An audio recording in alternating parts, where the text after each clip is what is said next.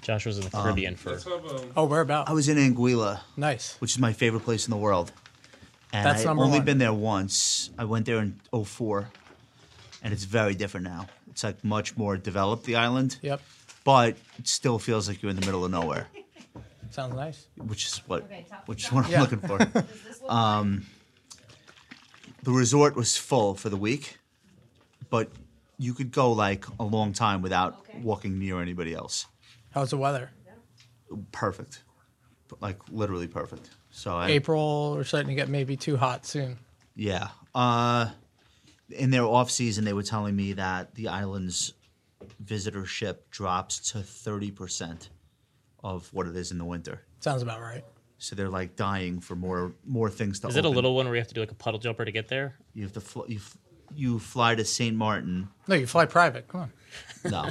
Fly JetBlue to St. Martin, and then Is that what you named it? JetBlue? You're, you're, That's what I named my private you jet. might get sued on that one. uh, mine would be Jet Brown.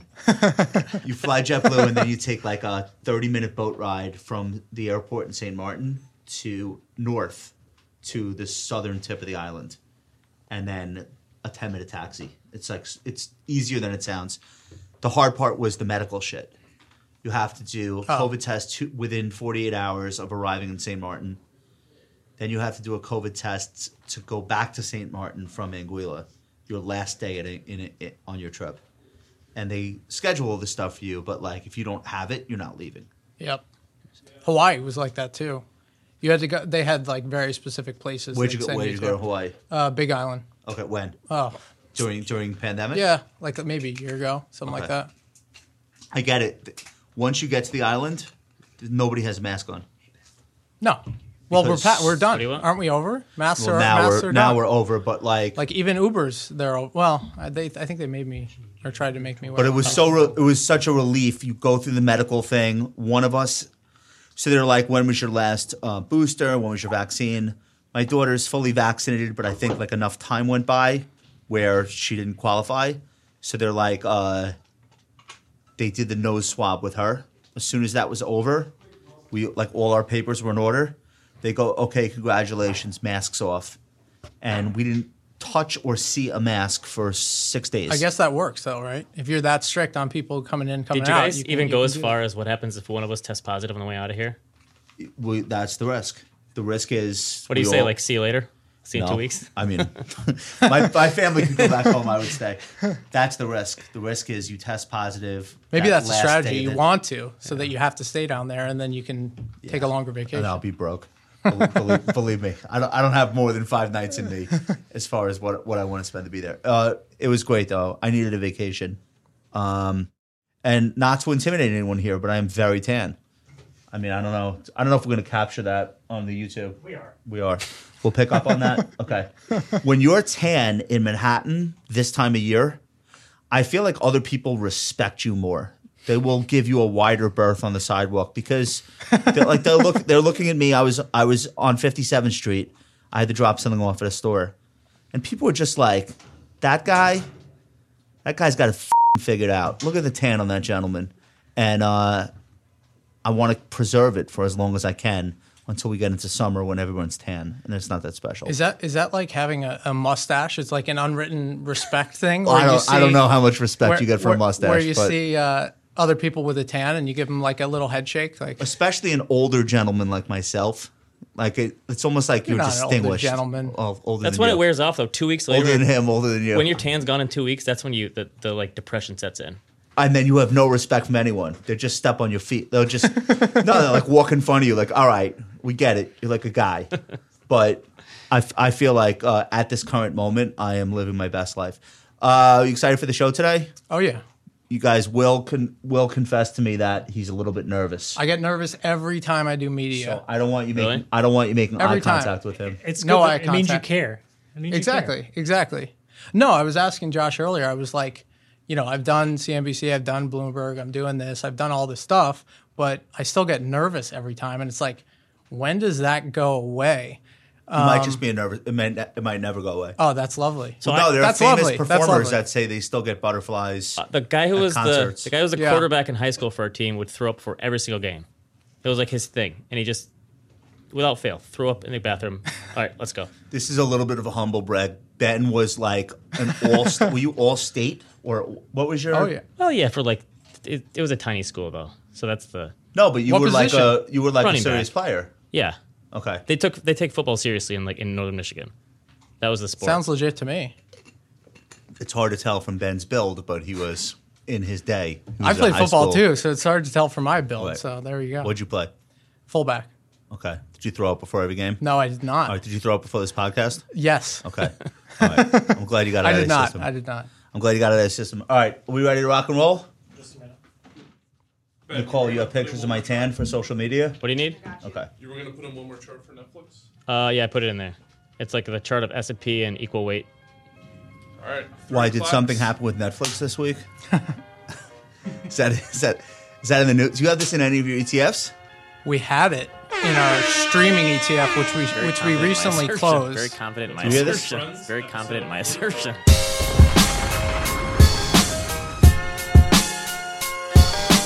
Welcome to the Compound and Friends. All opinions expressed by me, Michael Batnick, and our castmates are solely our own opinions and do not reflect the opinion of Ritholtz Wealth Management. This podcast is for informational purposes only and should not be relied upon for any investment decisions. Clients of Ritholtz Wealth Management may maintain positions in the securities discussed in this podcast. Duncan, are you reading ChinaLastNight.com? no? Well, you should. Listen, if you want to get your information, that's where you go. Brendan Ahern, friend of the show, ChinaLastNight.com. So today's show is sponsored by Crane Shares. We've mentioned their, their K-Web uh, a, a million times. I don't know when they started that thing, but they were early. Is it 2014, 2015? They've been around for a while, but they also have just, it's not just the internet. They have a suite of, of China ETFs. They have clean technology, electric vehicles, healthcare, 5G, and semiconductors. If you want to learn more and learn about their research, go to craneshares.com. That's with a K, craneshares.com to learn more. all new the compound and friends welcome back everybody today's going to be an awesome show we have an extremely knowledgeable and yet nervous uh, fr- friend to introduce you guys to first time ever on the compound will hershey I shouldn't Well, have welcome told to you the that. show. I shouldn't have told you that. That was between me and you, Josh. too bad too bad we're, we're, we're actually very excited to have you you uh, so i want to give people a little bit of background um, and oh of course don't let me forget ben carlson's here uh, uh, ben say hi to everyone I'm really jealous of your DJ board over there. Yeah, I'm sorry, you can't have one. But I, Very ha- confident in my assertion. but I have you captured right there. Also, the intro music. I'm like hype now. That shit is fire, right? Yes, it Put that is. back on for a minute. Man, the nerves are gone. Put that back on. I feel like I Ladies need and to drop a gentlemen, beat. Will Hershey, former analyst at Yorkville ETF Advisors and head trader at Yorkville Capital Management, current co founder and CEO of Roundhill Investments. Will has invented a variety of popular thematic ETFs. All right, start fading. Inclu- I don't want to compete, Duncan. uh, including NERD, Nerd, which is esports, Bets, B E T Z, which is sports betting, Metaverse, M E T V, and Meme, Meme Stocks, M E M E. And you just launched a new ETF. Are you legally allowed to say it, or do I have to say it? What are the what are the, the rules around that?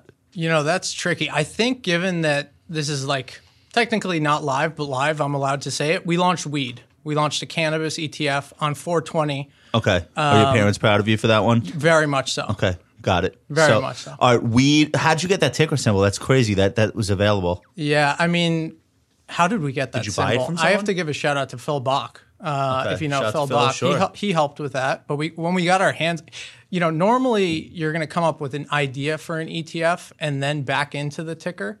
This was one where we're like, we have That's the best, available? We have Make the the best funds. ticker. Exactly. Wait, no, who Who that's squats on all literally these? Who's squatting on all the good ticker symbols? that's a whole thing. Um, you can go to the exchange and see if a ticker's available and reserve it for two years.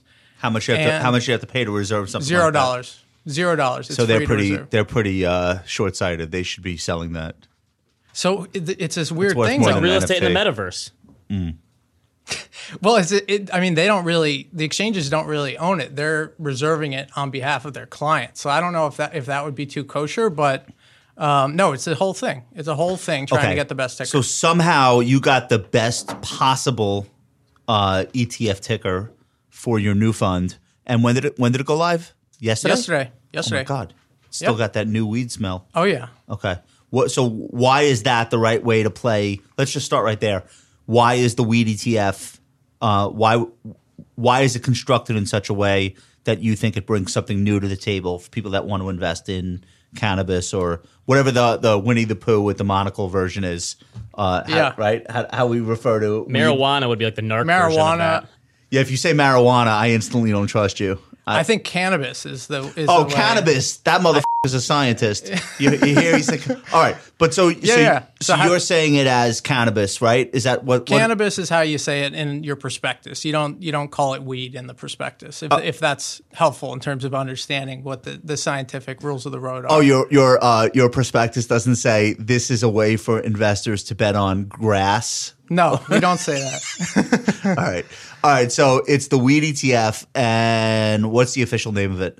Round Hill Cannabis ETF. Okay, That's what the are you official name. allowed to say about like how it works or what's in it? Yeah, yeah, I, I can share that. So um, it was actually a long process to launch this fund, much longer than typical for an ETF because we had to find swap counterparties to be able to trade total return swaps.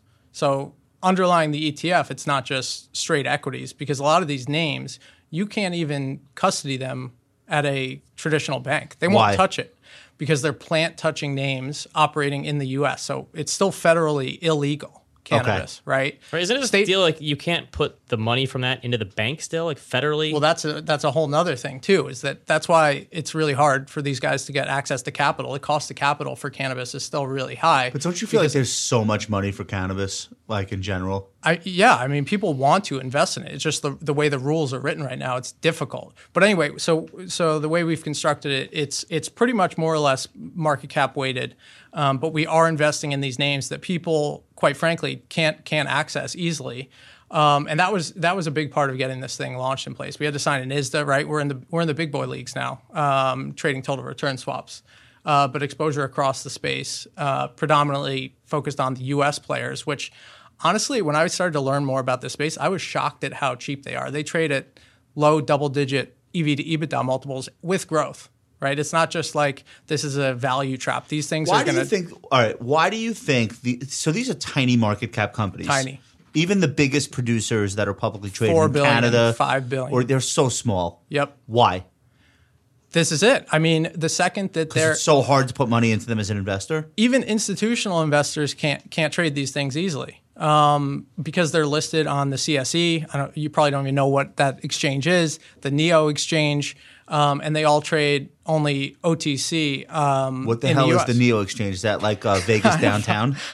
Is that like Binion's Horseshoe? I, I wish I knew. Canada's the Wild West. If you ever looked at like the t- Oh, yeah, TSX yeah. venture, Yeah, those guys. Are crazy. um, it is crazy.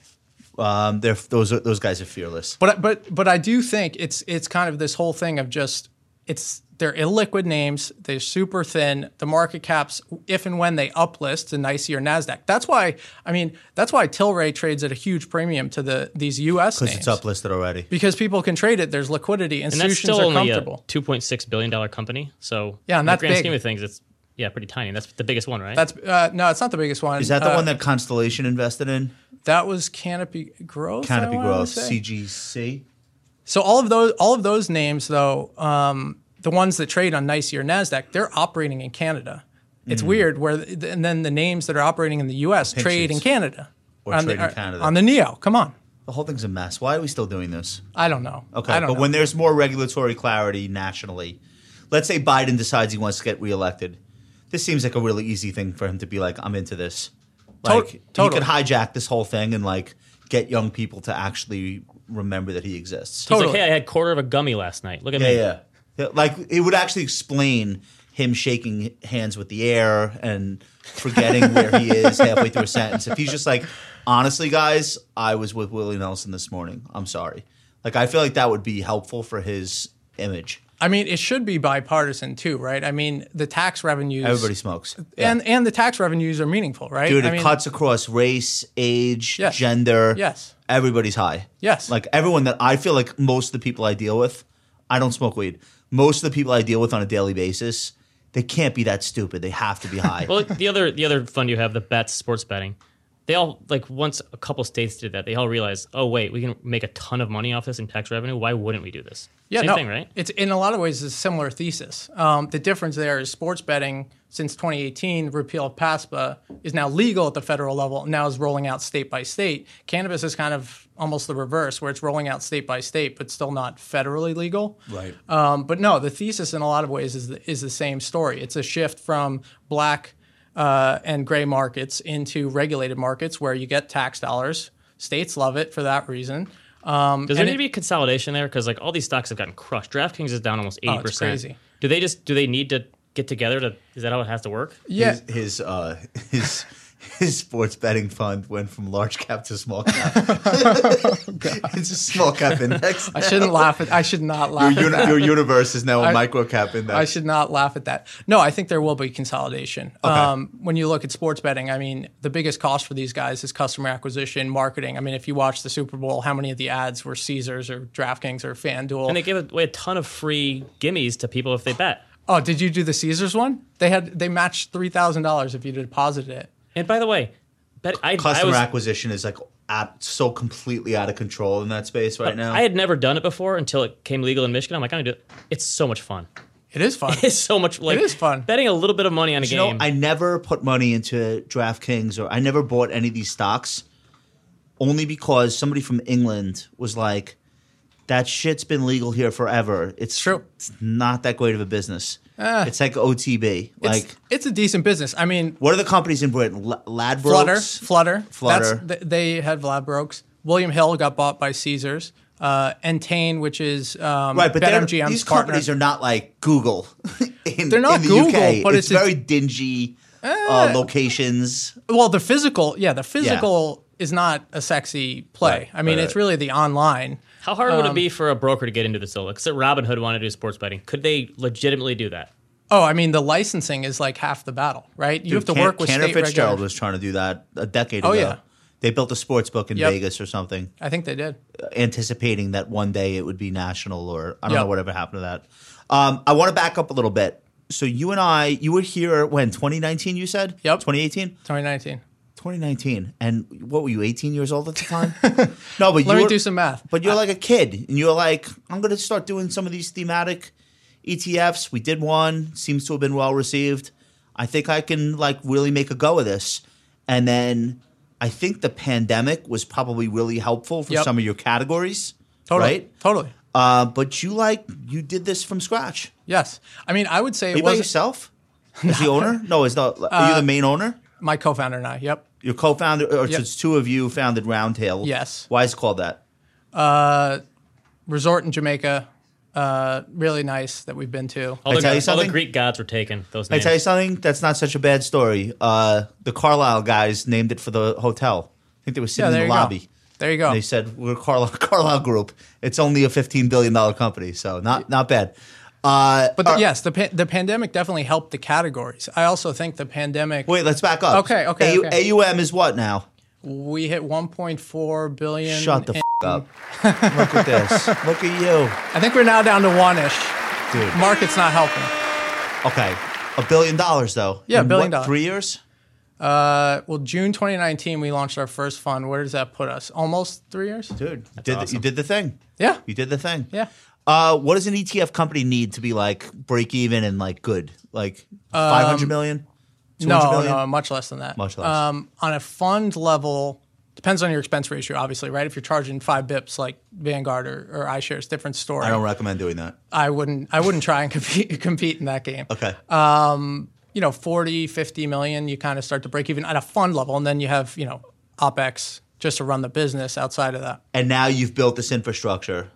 So your Yep. job is like come up with enough funds to spread that infrastructure cost across so that it's like Yep. becomes more so you don't necessarily spend a lot more money for the fourth or the fifth or the sixth fund. no Do I have that right? in, fa- in fact like a lot of the costs custody admin um, a lot of these are, are kind of commoditized so it's really it's it's not even that it's there's not operating leverage in the sense you're talking about but but yeah i mean at this point it's like you got an idea for any t- like let's let's do it That's very cool. Congra- hey, congratulations. Thank you. Very Thank proud you. of you. All right. Um, Do you feel like thematic ETFs have historically gotten a bad rap from behavioral finance writers, but the audience loves them and doesn't give a shit what the literature says? Well, I feel like the whole thematic name is new.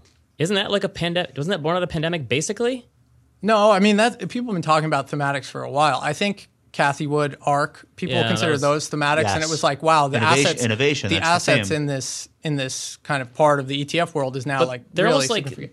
they're almost like sector ETFs now, right? In a way, like at least They're that part micro, is. but they're micro. so, Like the way Will is slicing and dicing, like esports is a micro micro sector. It's an I guess you would call it a niche. yeah, But Yeah. it's it's How, not. you how know. many ideas do you come across that you just can't fill it with enough stocks yet? Where you have a great idea and it sounds like a wonderful thing people are latching onto, but there's just there's no market for it. Oh, let me solve that. You just throw Google in it.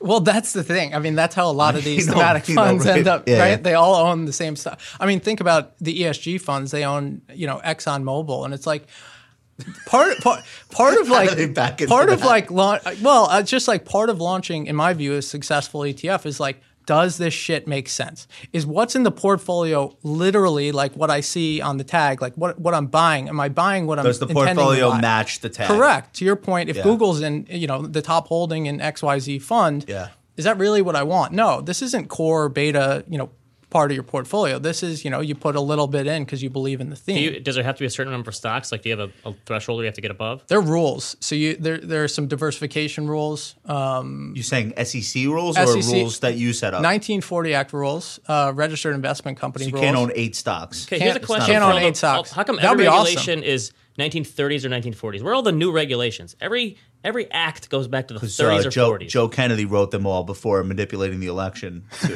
How c- but uh, all- put his kid in all office. these acts that are like 1932 act or four, like I wish I was exaggerating, by the way. I'm how totally could not. how could these still be relevant today? how can SEC regulate? Well, that's the that's the that's the whole thing with uh, with mutual funds are like the latest in 1940s era te- fund technology. Yeah, Um, they don't refer to the ETF as the 1990 Act or whenever the No. first ETF came along, because the ETF basically is abiding by exemptions from Exactly. the 40 Act.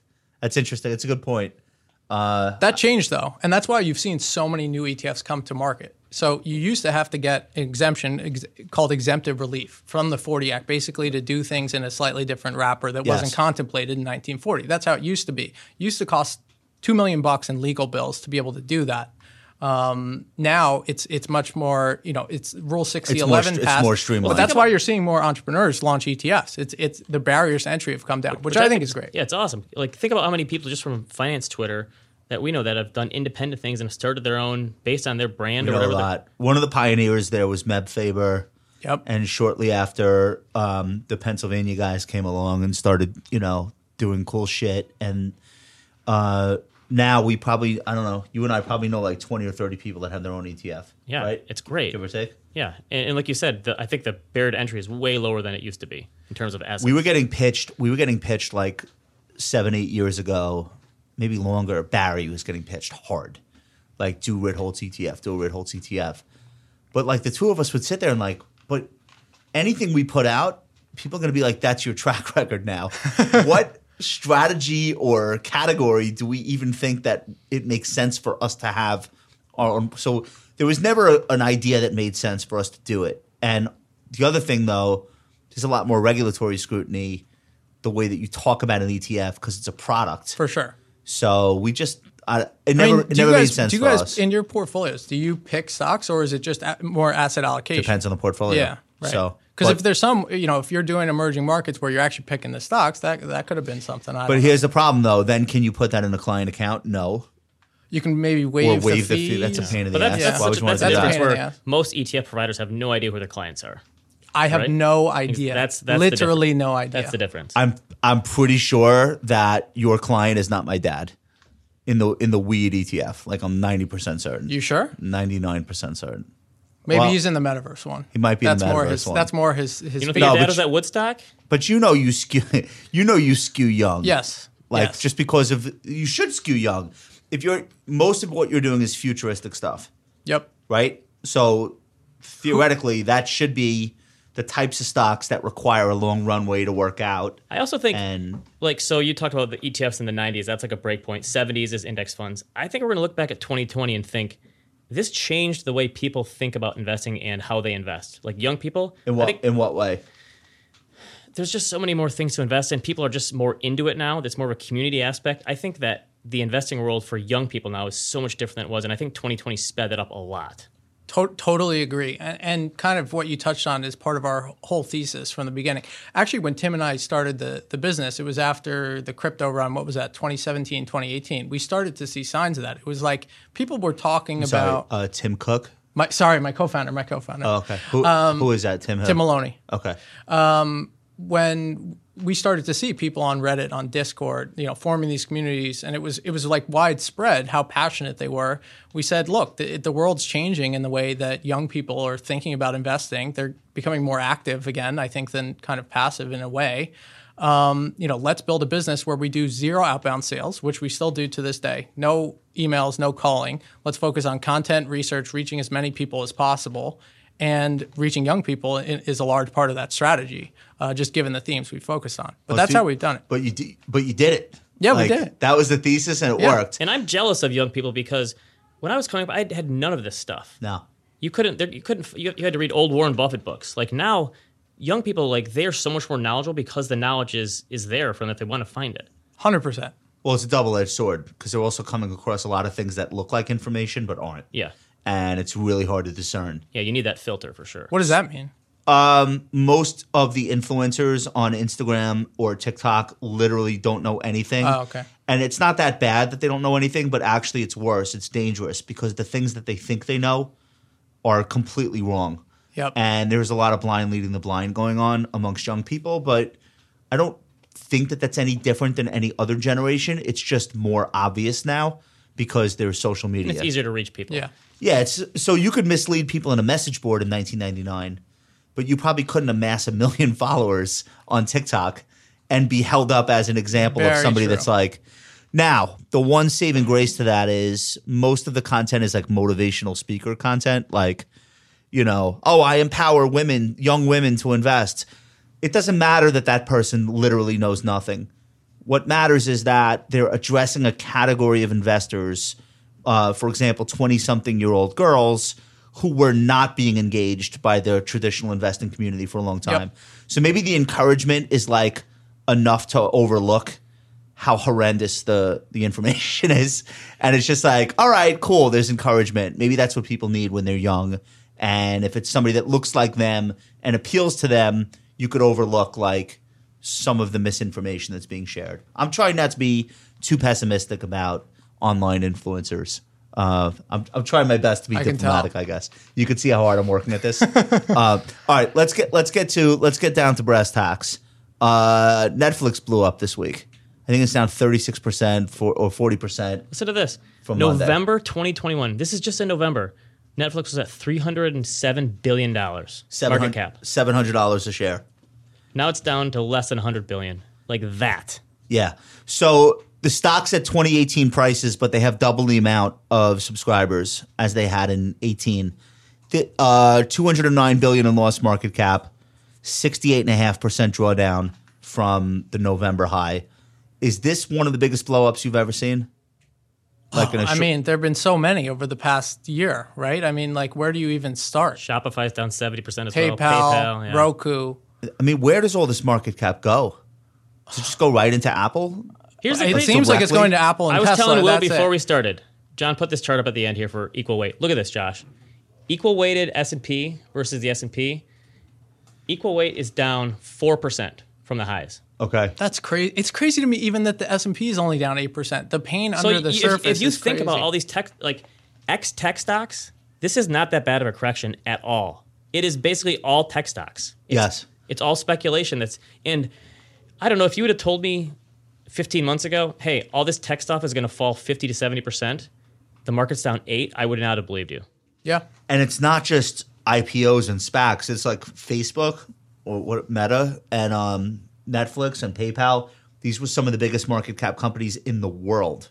Totally. and they're down. In, they're in half but I mean, or worse. part of it makes sense. I right, right. Like look at Ne- look at Netflix. They're going what n- negative to no growth. Like you know what what multiple do you put on a company that's yeah. That's So let's negative, no let's growth? set this up. They were supposed to add. They were supposed to have added two and a half million subs in the last quarter, which is slow, right? Like they had already guided in January that things were getting slow. So that was like a low ball of a low ball. And then I think they lost 700,000 subs by exiting Russia. And then they still would have missed anyway, even without the Russian thing. They ended up negative 200,000 subs, which is the first time ever, I think, in a quarter that they've lost It's interesting net that subs. within that same whatever four month period, Facebook had their first decline in, s- in users, and so did Netflix. Uh, first of all, I think a lot of these companies have fake sub numbers anyway, especially Facebook. I think half the activity that happens on But Facebook. Netflix is low fake. because of the eh, that number's got to be too high. They said 100 million people share passwords, so their their subscriber count is lower than it should be probably. So I don't even know what that means when they say it. They're saying 100 million people don't actually pay, that they just or- steal Well, Oh, yeah. their mom's password. Or That's something. what I do. That's what we do. or 100 million people are sharing, meaning some of them are paying and some of them aren't. right. Oh, I that's don't a even good- know what that's a that good- number yeah, means. No, that's a good point. I asked like three people that really know about this stuff, and they're not sure what that. I- I because think they're the, getting- the implication is if you could get like a fifth of those people, Yes. twenty percent, to say, okay, well, I don't want to get completely cut off. I'll give you ten dollars a month. Isn't that twenty million new customers out of hundred? So they, they I think so they're they talked on their earnings call the other day that they would think about doing an ad supported version now, which they said they would never do. So I can't tell if if that's a way to get those people or if that's just really desperate. I mean, they should have done that, you know, two years ago before all the competition came into the space. But I think I think that's smart. You give consumers more choices, right? They have m- like when when Netflix was really kind of crushing it, they were the only game in town. Yeah. Now there's a zillion streaming services they have to compete with. Um, but I think I think that's a smart move. Why not give people choices? So Netflix is 220 million subs, which dwarfs Disney, which is their closest competitor. Disney is talking about getting to that level, but not until 2025, and it's not guaranteed that they will. Uh, HBO is not even close. So Netflix really has something that's not, even though they have a lot of competition, you still can't replicate that in terms of audience. They still have a bigger audience across which to spread all the content costs. So that's that's one. Two, uh, the ad supported tier, let's say it comes out at the end of this year, it's better than getting zero from all of these people sharing, right? So maybe that would, would be the answer. Uh, I don't know how popular it's going to be or what that does to margins or blah, blah, blah. But what I would say, uh, this thing is now being valued like a TV network. Um, and this comes from the information. Uh, Netflix, uh, basically is trading at the same multiple as Disney, uh, multiple of this year's expected revenue as Disney. So all things being equal, Netflix now 100 billion market cap, 30 billion revenue, 5 billion in earnings last year, 220 million doll- uh, subscribers. Could it get cut in half again? Or would that would, like I feel like it's been substantially de-risked. I bought some full Oh, you did? disclosure. Yeah, I'm down immediately. I, I bought it on the open yesterday uh, from from a boat. Oh, shit. But um, not a lot. But like I I can't imagine this thing being as risky as it was in By January. the way, you just described a a perfect commercial for Robinhood. yeah. I did not buy it on Robinhood. I bought it on Just bought Fidelity. Netflix but on a boat. pretty bad. But they've they've I looked back, they've had four separate 60% plus drawdowns in their history. The worst one was like 80% in 2012. Remember they were going to separate the DVDs and that business or whatever. Yeah, They've gotten crushed in the past. they got crushed when they said we're going to go international and we're going to spend all this money. And Wall Street was like, that's going to be a money pit. Ended up being the smartest thing they ever did. A lot of those international hits became U.S. hits and vice versa. They got crushed um, when when they said they're going to double how much money they're spending on production. Like there have been these these episodes that the stock has recovered from. People feel like this time is different. Much though. like the sports betting apps, doesn't there need to be consolidation eventually in some of these streaming services? There's, too- so many. there's too many. Well, it's it's different, right? Because sports betting apps are, are relatively commoditized, right? They're all offering betting on the same games. The content is different, right? If you're if you're you know Netflix and producing your own content, you can differentiate just by having the best content. And I think that's honestly they they've kind of failed on that. Like I'm not watching Netflix myself. I don't know if you guys are. Um, I'm enjoying more. only you know- when the new Narcos season drops. there you go. then Like, they have my undivided attention. And then what else they maybe need to do is go to a weekly release. yeah, I think right? they need to do that too. there's a story at the Journal um, with their head of TV uh, being interviewed, and basically like they're going to be much more hands on than they used to be. The whole rap in Hollywood with Netflix was like they trust the creator. They'll just give you the money, no suits, no bullshit. Like make the best Oh, those days show are you done. can. That's over. Now they're like they have plot points. They have like notes. If they did, if they did Ozark, the final seven episodes over over a seven week period instead of doing it all at once, they would have podcasts, and The Ringer would be doing everything for them. They they'd get so much more publicity doing it that way than just doing it all at once. But the Yep. problem is that they got the audience accustomed to binging, and people like the binge experience. So maybe the answer is somewhere in between. Maybe drop three episodes, that's what Apple does. pause, drop another three. That could Right. work. I like I mean, that. the other thing interesting they're doing, they've only just started, is legging into gaming a little bit. I don't know if you've seen this. They bought it like a couple tiny gaming companies. That's now on their platform. I mean, that could be an area for them to, you know, What lower do you think they churn. would do in gaming that anyone else couldn't or isn't doing? Well, I think they can buy someone. Um, you know, I look at like Ubisoft trades at like five billion enterprise value. They're assassins. I mean, imagine they, they could so it's also like buying content, but instead of shows and movies, it's a game. well, even better, adapt it into you know movies and shows too. They did that with uh, what was it? The Witcher is a is a game. Witcher that- was a game, right? yeah, that's a Okay. game. By Um, the way, as someone who's not a gamer, that show is unwatchable for me. Oh, I, got I did not into know it. what the hell was I going hated on. it at first, and now I'm into it. Okay. The first What- episode what, was. what was it hard. about? I have no idea. It's not really about anything. It's it's about no. It's it's a it's a guy. Someone said, "No, you have to play the game for five years first, Yeah, I'm and not then gonna you'll do get that. it." No, it's it, it built its own audience eventually. I think they got picked up for season three. It's like a guy who fights monsters, basically. right. It's a it's it, it's a, it's a binge. That sounds like a show for my five-year-old. Yeah, yeah, yeah. Listen- Or or me, or your or your forty five year old friend. Um, all right, options volumes went crazy on this Netflix. This or stock, I should say, stock and options volume. Hundred million shares traded yesterday, which is the first time since twenty fifteen. Um, calls and puts topped all the most active lists. This is while the stock is having its biggest one day ever percentage drop going back to 04, $54 billion in lost market cap. Put options were going crazy the 200s, the 190s. Uh, traders shelled out $2 billion for Netflix options as of afternoon trading. So they're buying the, they're, they're taking all the premiums of all the options traded to come up with that.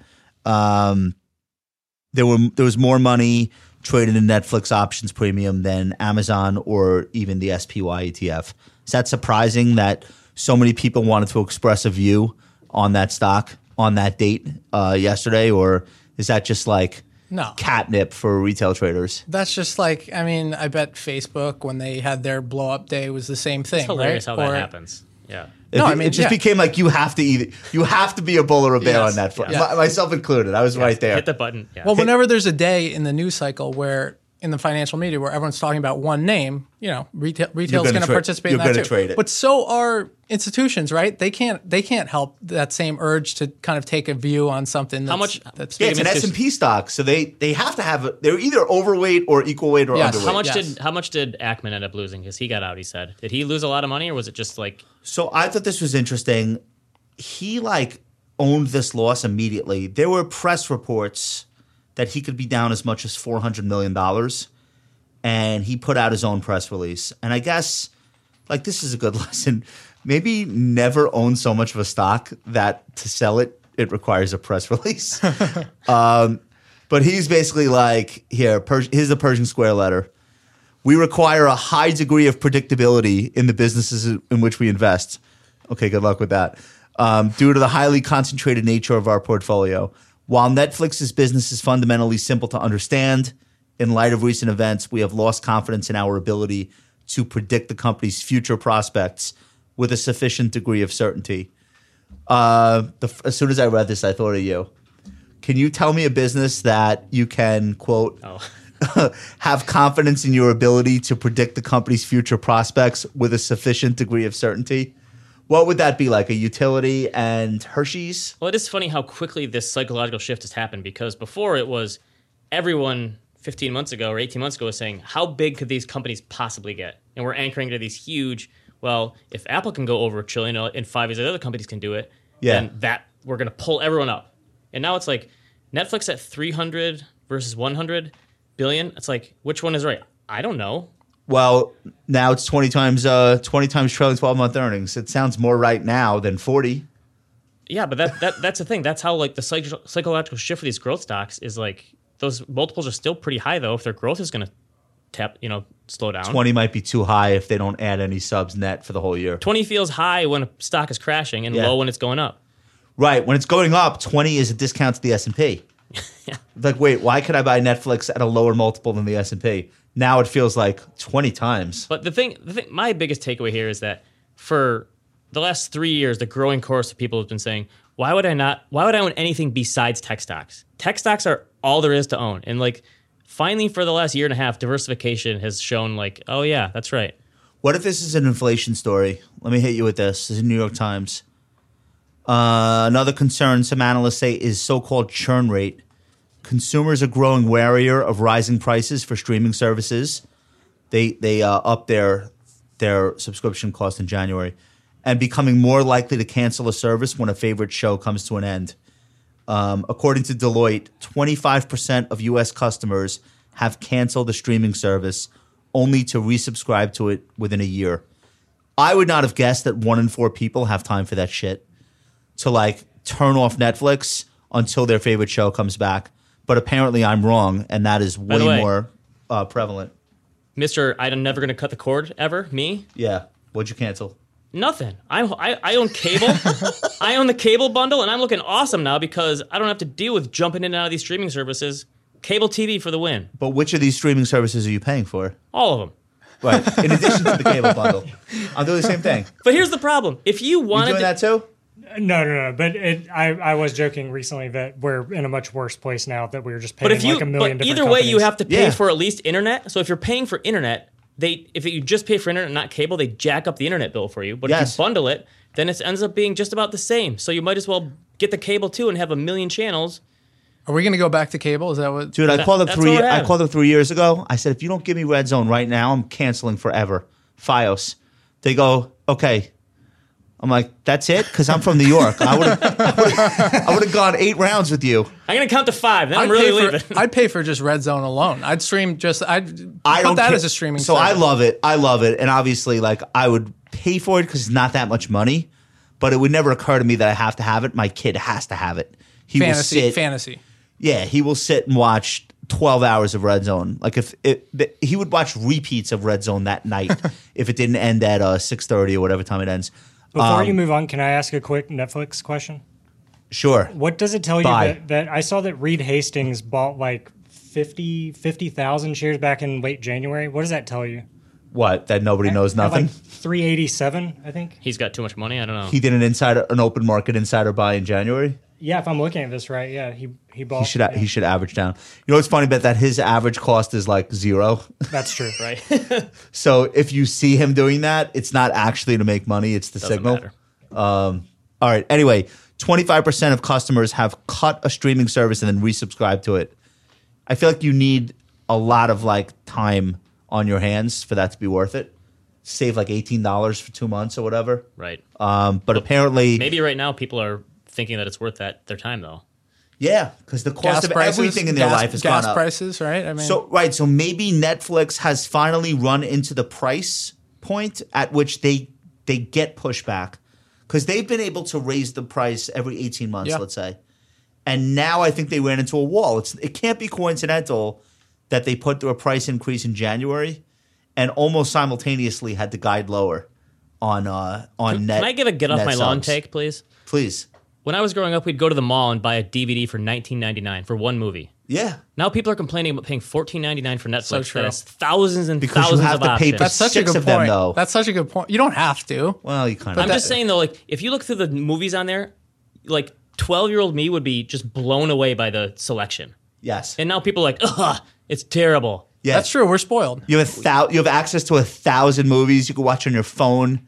You can continue it watching when you get home. Like, yes, it's it's pretty still a pretty darn good deal, even if they don't put out as that great of entertainment anymore. Will kids these days That's what I'm saying. they, they don't know how good they have it. Exactly. Uh, I want to get into I want to go back into thematic investing. Um, I asked Sean, uh, our our researcher, to run some numbers. Maybe these are accurate. I think I think he's he's uh, he's got the right numbers up to date. Thematic ETFs are only 1.6 percent of the whole E U.S. ETF industry's 6.9 trillion dollar total assets. Uh, wait, do I have that right? What was the number? 110 billion in thematic ETFs. He's using 6.9 trillion total because he's probably including bond funds too. Um, there are now 240 thematic ETFs, and you have what? Five of them? Four of them? Seven. Seven of them. Okay. Who's the biggest player other than Kathy in thematic E ETFs? Uh, besides, Ca- Kathy is only biggest on on AUM, right? She only has what? She probably has similar number of funds. another maybe, another Kathy hater. Maybe. Uh, No, I'm just kidding. get out of here! Get out of here! I'm a fan. Shouts I'm a fan. Kathy. I'm a fan. No, no, no. We're all we're, we're all we're all fans of hers. Um, I would say Global X is probably the biggest. They kind of pioneered it um, in a lot of ways. what was their bit? What was their first big one? oh man, I'm trying to remember.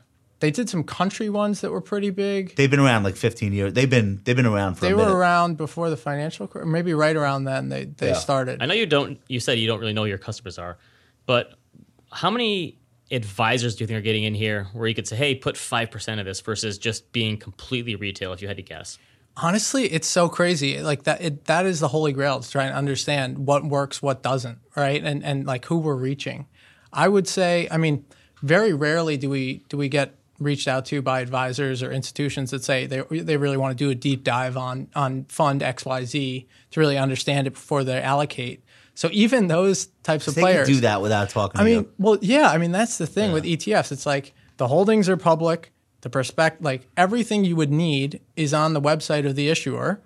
You know, if you want to talk to, go into the nitty gritty of the index and how it's reweight, maybe. But like that's what's beautiful about them too, and that kind of You're- comes back you're- to the right. other You're thing. publishing the index rules too, yeah, so it's all out there. it's all out there. Okay, which requires a less heavy-handed sales approach, which I think everyone appreciates. Yeah. Right? No one Less- wants no one wants less to be tote taken bags. out. Yeah. No one wants to go out for for you know. a s well, maybe some I still people do. I want to go still do. out for a steak to buy my fund because it's you know one bip lower than the other guys. Right. You don't have to. You don't have to f golf with people. No, and all I don't that do any shit. of that stuff. Right. Uh, on a year-over-year basis, thematic ETF assets under management decreased 21 percent from 139 billion at the end of February 2021. So that's all market effects. I don't think that's the public's changing taste. It's just thematic ETFs tend to be tech heavy, and tech has been routed. I think that I think that that's right? I think that's fair. A lot of that's probably price. I mean, just anecdotally from our side of things, you know, our drawdown in AUM is almost all price. We've seen a few kind of trickle trickle out, but really people hold on to these things for the long term. Um, and and yeah, it's definitely tech heavy. It's definitely even beyond tech, longer duration equities that people say you know, Themes, stories. yeah, stories don't play out overnight, and people Yeah. understand that, and they say, "I'm buying this for my kids' IR, you know, w- retirement, whatever." Not my- not your kids' retirement. You know, what And then I it was trying drops to say. thirty percent. You know what I was trying no, to say. I'm just kidding. Five twenty nine. By the the way, way. Yeah. no, it happens. thematic ETFs is such better marketing than smart beta. That's such a better name. I know that's two different things, but I'm saying if you had to compare, Yeah, who thematic doesn't like sounds who doesn't so like much cooler. thematic? I still don't even know what smart beta means, if I'm being totally honest. And I'm in the space, and I don't really know exactly where that starts. And It's just stops. it's quan- it's quantitative, but Factor uh, le- investing. people have trouble spelling quantitative. Um, physical environment related themes saw an increase in AUM of three hundred and fifty million dollars. On the other hand, disruptive technology related themes saw the largest AUM decline of 1.6 billion, followed by those related to people and demographics, minus 420 million. At a theme level, cybersecurity and clean tech led the gains, while emerging markets internet uh, saw the largest decrease in AUM. So a lot of this is just backward looking. Like, what did the stocks in the category do? I could probably tell you which thematic ETF took in money or gave up money. Um, and that's never going to change. It doesn't matter if it's an index or it's a manager. People like whatever just worked most recently. Um, what is physical environment related? Is that just like clean tech? I is think that what this- that's no. I think that's like well, maybe part of that. Um, maybe that's like inf- you know infrastructure. Hmm. Um, some of that stuff doesn't fall nicely into GIC sectors, so it gets classified as thematics, right? Um, people and demographics? So that's like that's like Uh, a millennial ETF or something like I that. was gonna say I was gonna s- right. I was gonna say like uh, w- they made one for like Trumpy people, and then yeah, the they had the ESG MAGA. ones They had are the for- MAGA E ETF. Is it right? Okay, All that stuff's crazy to me. They're, they they also have like you know you Catholic wouldn't go- values ETFs hold and all on. You this wouldn't stuff. go there like hook up with a celebrity who's got like a very specific niche audience and build an ETF around that kind of personality cult. That would never be worth it to you. I mean, th- it could be.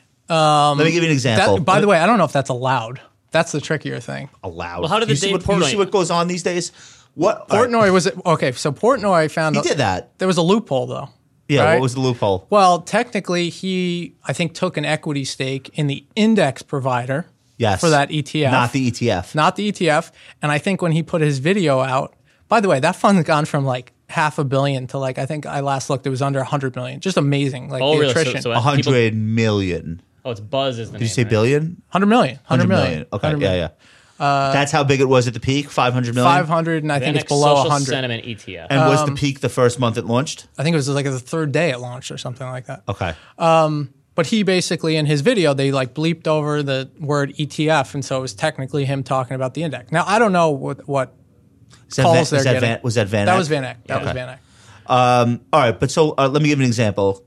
Uh, the Kardashians come to you, Beauty ETF. I You're love right. it. and Sorry. they just say This went from 500 to 94 million like that. because it's it because it's it's hard to understand where it fits in a portfolio if it's not going up. Yeah. That's it. you know what I mean? Like if That's it's a lot going- of stuff. Isn't that a lot of It's stuff? almost everything. I believe me. I have tons of stocks where as they go down, they make less and less sense. Yes. The good news is the others, the rest of the portfolio going up, shrinks them in importance. Right. So you could just kind of like forget that you bought them. I have a few of those. Uh, It's funny how that works. the right? Kardashians come to you and they say, We want to do an ETF like our 50 favorite brands, and people want to invest in the Kardashian lifestyle. You would fing build that. I totally do. I mean, I think for them, why not do health and beauty ETF? That's actually one I've looked at. That's a Like, good industry. Tom Brady says, I I, think want to it- do like a yes. men's Yes. wellness index ETF. Build it for me. I- Uh, if the regulators allowed me to do it, I would totally be all over that. Why wouldn't they allow it? I honestly, I mean, coming back to the whole earlier discussion, right? These rules were written In the like 40s. before Twitter Yeah. existed. They didn't want Frank right? Sinatra to launch anything. in the- Right, in the exactly. 19- No, you're, you're gonna you're gonna laugh though. The other day, I'll, I won't call out the firm, but our you know compliance folks we work with, we're we're referring to Joe Montana ad from the '90s with Franklin Templeton as a reason why we couldn't do something. Because as you can imagine, for the weed ETF, we Yeah. launched on 420. We may or may not have tried to do something similar to Seth this, right? Rogen. Bigger, bigger. Ooh, okay. Uh, But we were, t- you know, Uh, Snoop D O double G. Maybe. maybe, maybe. Um, so that's where that's where we are, right? It's like no, the rules are so gray and weird, and people do different things. Some By the people way, play you, totally you could have got him. He, that guy is on every commercial that there is these days. could have got It's a Snoop. race between him and Kevin Hart. Do you want to do a commercial? Yes. What is it? I don't care. Do it. So, t- very wildly off topic. One of my favorite podcasts is uh, Drink Champs, and Drink Champs like a former rapper Nori, and he just has other famous rappers on, and they get drunk, and he'll do he'll do shit like he'll make you sit there and choose like uh, Nas or Biggie, and if you're Snoop, you're like can't pick one, Right. so you have to do a shot. okay. So they're sitting there drinking Ciroc for like f- it's like a three hour show. You got to do that with socks here. Yeah, we, Pick a well, we're gonna stock. do that to you shortly. That's that's what the bottle of champagne's for. Any, anyway, Snoop is talking about his business ventures. It's a really great podcast. Highly recommend it. And it's just about being a fifty year old and recognizing that like you have so much value when you become that famous to your community in terms of like you can completely shift everyone's focus from gang banging to like let's make 10,000 entrepreneurs come out of this neighborhood. Like you can do that at Snoop's level. Yep. So he he gets into that stuff. But anyway, I think he definitely would do the the ETF launch with you if that were if you could find the right loophole. Uh, you know, you never know. Um, and he's a fintech guy. Fidelity launched a metaverse ETF. So did you sue them yet? What's going? That just happened today. You haven't given me time. I've been I've been here. All right, here's your first chance to publicly respond. No, I think Fidelity is smart to be getting into thematics because this is what the audience wants. Yeah. It may not be what the Financial Times or like Jason Zweig or like all of the behavioral guys that we respect so much. They don't like thematics because to them it looks like trend chasing or um, hype investing. And to a large extent, that's true. But so what? Like, thematics are like one of the most popular things among young people to talk about when they talk about investing. They're going to do it anyway. If you're Fidelity, you should probably be there, right? Like, offer Yeah. them a version that you can stand behind. So that's looks like that's what's going on. You had a metaverse fund uh, from from when? When did you launch yours? June 30 last year. So How'd June, you, how'd you get that done so quickly? Did you know it was coming well, we were working on it like six months before that. So we were before thinking- Zuckerberg went all Oh in? yeah, before that all happened after. Is that the all largest holding in your fund? Uh, depending, I don't know. Performance has been so volatile for other names. I don't know where. it Yeah, I think it might But be it's a- top, it's a top big- three, it's a- top five. it's a So, uh, meaningful yeah, weight. It Yeah, has to yeah, be. yeah, it is. So how how long how soon did you realize they want your ticker? What's do you have an NDA here? I don't know this story. I don't know this story. You sold Meta to them. So th- is, this is like You let's want say- to talk about this? not not so this quite, is like Le- LeBron but- James gets traded to another team and he wants the number 23 and he's got to pay the guy for the jersey number or something, right? Will Will sign Will sign something. He can't talk about it. So I'm going to actually make up what happened, and don't nod. Don't even blink. So Zuckerberg invited him to a meeting in the metaverse. now Zuck's in an astronaut helmet riding a surfboard, and Will steps into the room, and he's dressed in a digital tuxedo, and they sit down and they have mock cocktails, and Zuckerberg offers him fifty million dollars for the ticker. So I got to be Meta, and you said. No. All right. I tried. I tried. All right. So, but you still have a good ticker. You have METV. Yeah, Okay. Good enough, right? yeah. People less want it. They know confusing how to too. find it. Less confusing too, right? Agreed. H- Um, all right. So, what made you know that this is where the puck was going and that you had to have a product here? Yeah, I mean, it is kind of crazy to look back and say we launched this before anyone was really it's kind actually of inc- talking. it's actually incredible. Anyone was really kind Yeah. of talking. I mean, that's the holy grail if you're going to launch one of these things, right? You want to time it where you're already out into market. Um, for me, it was reading Matthew Ball's work on on the metaverse. I don't know if you guys have have taken a look at what he's written on it, but kind of his vision for. Say, say, say more. I have no idea. He's he's got a book coming out too, He's right? got a book coming out. Yeah. Who is this person? Does He's- he exist or is he, He ex- fictional? He, well, maybe both. Sometimes So he used to work at Amazon, right? He's he's a He used to venture work at investor. Amazon. He's a venture investor. He's the index provider for our ETF. So we worked Oh, cool. with him Okay. uh, to actually put He- the he has- basket together. He's been wait, he's been talking about He's this for a been few talking about years. this for years. Exactly. Okay. Um, and he kind of defined this whole concept of what the metaverse will look. We still really It's don't from know like exactly. sci-fi novels in the early Yeah, 80s. Snow Crash. If yeah. you've ever had Snow Crash, that was and kind Ready of what Player point- One. point- and- yes, okay. exactly. All right. Less dystopian, but sure, that's that's kind of where For the now. genesis comes For from. now, we'll see what Yeah, happens. and and kind of yeah. well, I, I have views on that, but um, you know, I think when we saw Roblox come to market with their direct listing, we were like, you know, I think this is really going to be uh, like one of the themes for the next decade. Roblox is a metaverse. I mean, it's a self-contained metaverse with its own currency, and it's a self-contained virtual world. Sure. Yes. well, it's a group of virtual worlds, though. Yes. Yes. Yes. that's what it means to means to be a metaverse. It's not here's a video game. Oh, this is also the metaverse. It's here are 50 games, and you can make a, your own 50 using these building blocks, and we'll connect all of them. In the case of Roblox, with a common currency and developer base, but like just that interconnected Yeah, I mean, nature is what makes it a verse. the way well i think there'll be one and kind of the way that i like to define the metaverse is it will be a three-dimensional living breathing real-time rendered high fidelity version of the internet so instead of going on your browser on google and it being a two-dimensional text-based you know that's where you start your experience on the web this will be avatar in a world i don't know what will be the you know search engine version of the metaverse we'll see but that's kind of the way to think about it. And a lot of people try and associate with AR and VR, virtual reality, augmented reality. To me, that's like, that'll be one of the technologies you access this with. But the concept of three dimensional living, breathing internet, that, that's what this is Immersive going to become. internet. Yeah. And Roblox, you know, is a closed ecosystem, right? So by definition, they can't be fully a metaverse. They're, they exhibit a lot of the characteristics of it, to your point, Josh. I, I th- actually think that the the whole pandemic use case for that is people working from everywhere. That seems to me like the biggest broad use case for people. You're, you're sitting in a boardroom with with everyone uh, in the metaverse, right? Because people are, are working all around the world or all around the country, wherever. That to me seems like the thing that if Microsoft turned that on or something, then the use just explodes. Yeah. I mean, they have that, right? Microsoft. Uh, Do people want to attend yeah. That, that's where I don't know if they're ready for that. So if you need the goggles to do it or the headset, that's a non-starter. So let's say we get past that. The Yep. technology advances. You could just be sitting here like the three of us. By the are. way, if we start having meetings in the metaverse, I'm going to severance myself so I don't have to sit through those. I eh? okay? mean, uh, you saw Captain America, where like all the people like on the security. Robert Redford is in person. I don't and think he I has did. like a virtual meeting with ten people from around the world. You know the scene I'm talking about? Yeah, yeah. Okay, so everyone's a hologram, but they're all technically in the same room.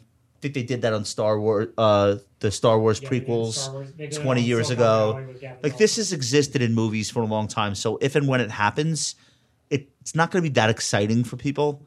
It's like, oh, virtually, I could appear to be sitting next to you on a sofa. Yeah, like, woo.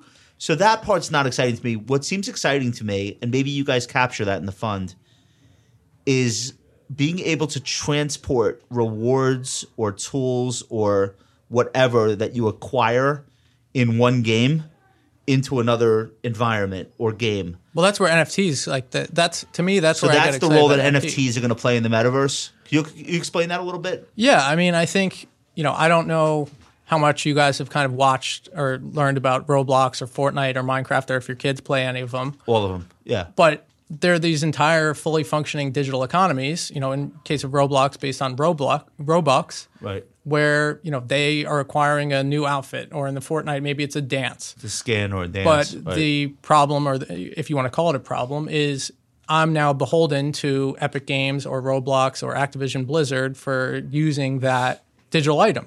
And in the case of NFTs, you know, you can theoretically allow for ownership not to be the you know IP owner or you know the IP can be transferred actually to the individual user. And think about the idea: if I put you know 100 hours into Roblox, earned a really cool outfit and then i can take that into maybe a meet you know coming back to your example maybe a meeting in you know I, whatever microsoft's I'm gonna version buy an of the, invisibility cloak. That's gonna be my first thing I buy with all my I was crypto. going to say, I don't think Ben Carlson is that excited to be able to walk into I think a Ben meeting likes it. with us still dressed in his friggin' Robin Hood costume from whatever game he was playing. oh, oh, look, Ben's here. Ben's here for the investment committee. And look, he brought his bow and arrow. it's so great that that was interoperable and you could bring that into this environment. i look at i think it's a, A lot of this will be generational thing. lost on us, i think it's obviously. a generational Yes. thing in large part right i mean you look at kids today and they are not they're not just playing games on these platforms games they're are s- hanging out Games are so video Okay. games is such a big business, and, and for me that I, I mean I got into it a little when I was younger, but it's so much bigger and better now. I think I'm glad you said that. My kid made it, my son made it through the pandemic because of Fortnite. And most of the time, they were not even playing the game. It was group chat. totally There'd be six of them or four of them or whatever just talking about s- like virtual school that day or whatever, literally talking through the game, like with the controller on the floor. And I think that there's a lot to that. Just kids interacting with each other in their skins from these games, in their avatars.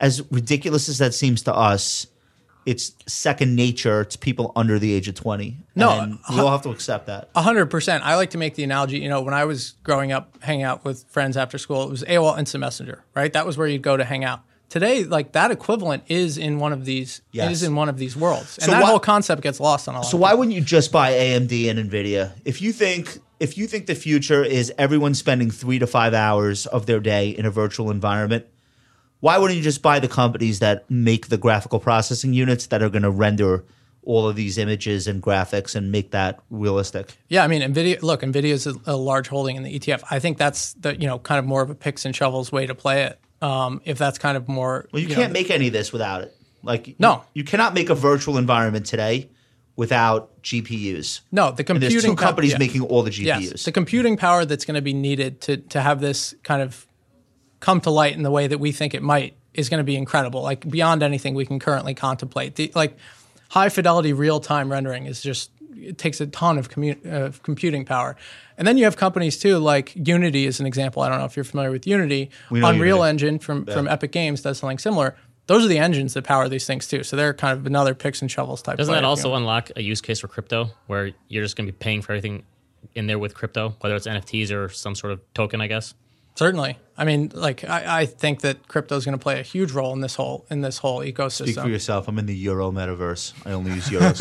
uh, what's the most interesting company in your metaverse ETF um, that most people have never heard of, and what? Not like a stock pick, but like what's a company Yeah, that yeah. Uh, we should all be aware of? I'll throw out Matterport. um, okay, I, I own that. Okay, so the, I'm the- Uh, only cutting half of the stock. It's very exciting. What I swear, I'm not even joking. no, I know, I know RJ though. I, I talked to the CEO. Um, they seem to be very integral to a layer of the metaverse that doesn't yet exist, where we start rendering real environments that Yes. exist in the world and having you be able to visit those places virtually. Like I feel like Matterport's going to be like very involved. I said they with need to change the name to Metaport. that. Matterport would be good too. They should. Right? should. They should. Why not? I'll run. I'll run it by them. Uh, what else besides Matterport? Uh, what else would I throw out there? Is interesting that no one's heard of. A lot of it does end up being larger cap in the metaverse theme because Okay, these are hit the me. companies that are. Well, I mean, there's you know, there's Meta, Facebook is, I've a heard of that large one. hol- large holding, uh, Snap doing a lot of interesting things in AR Snaps in the in the metaverse. They are. Why is coin in here? Is that because of the NFTs? because of the NFTs, Okay. um, which they just launched what yes yesterday or they launched the the beta for it. It looked What kind of their like mar- their marketplace? yeah, it looked kind of like Instagram meets meets OpenSea. I wasn't. So I was going to bring terribly this up. John, pull the Coinbase Bitcoin chart up here from later in the doc. So I looked at this the other day. Coinbase, since this is since they went public, they're now underperforming the Bitcoin price by a wide margin. Does that like a gold miner and gold. is right? that because they have so much?